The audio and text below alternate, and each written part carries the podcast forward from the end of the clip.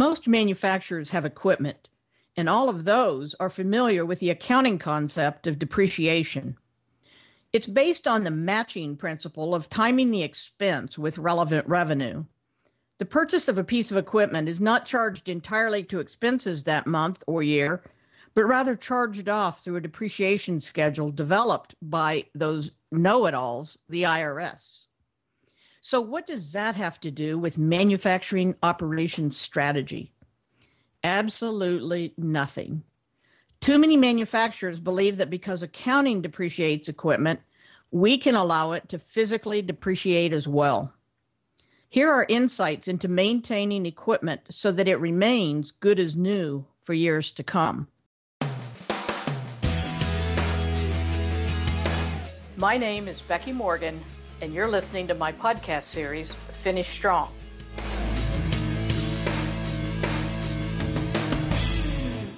We all know about PM or preventative maintenance.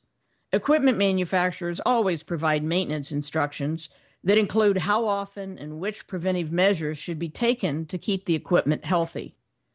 But too many manufacturers don't even keep up with that entry level commitment to maintaining equipment. That's both irresponsible and short sighted. Most of you are familiar with predictive maintenance and total productive maintenance, two significant improvements over traditional preventative maintenance. Most mid-sized manufacturers utilize both of these approaches. TPM is a methodology for equipment maintenance that involves the operators as well as maintenance and engineering. It's real time, supports preventative maintenance, and relegates all difficult maintenance to the experts, but doesn't waste their time with the simple stuff. Predictive maintenance is a small data process. In maintaining the equipment, collect data and then use that data to statistically predict when wear or failure is likely.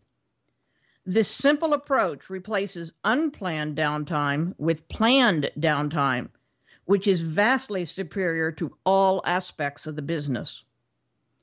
These last two equipment maintenance techniques help lengthen the productive life of equipment. Now, as the Internet of Things moves into operations, equipment communicates data to its manufacturer to give them viable failure data so they can design improvements and retrofits. And last but not least is the simple keep it clean process. When I see dirty equipment and leaks on the floor in any kind of facility, and yes, I do mean those with hydraulic fluids and any other fluids, I know the equipment is physically depreciating entirely too quickly, and it's doing that because of poor management.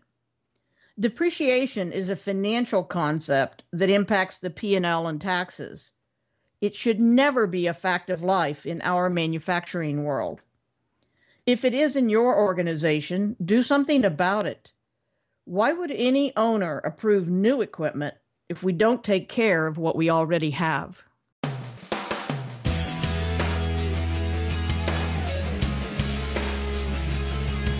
You've been listening to my podcast series, Finish Strong, with me, Becky Morgan.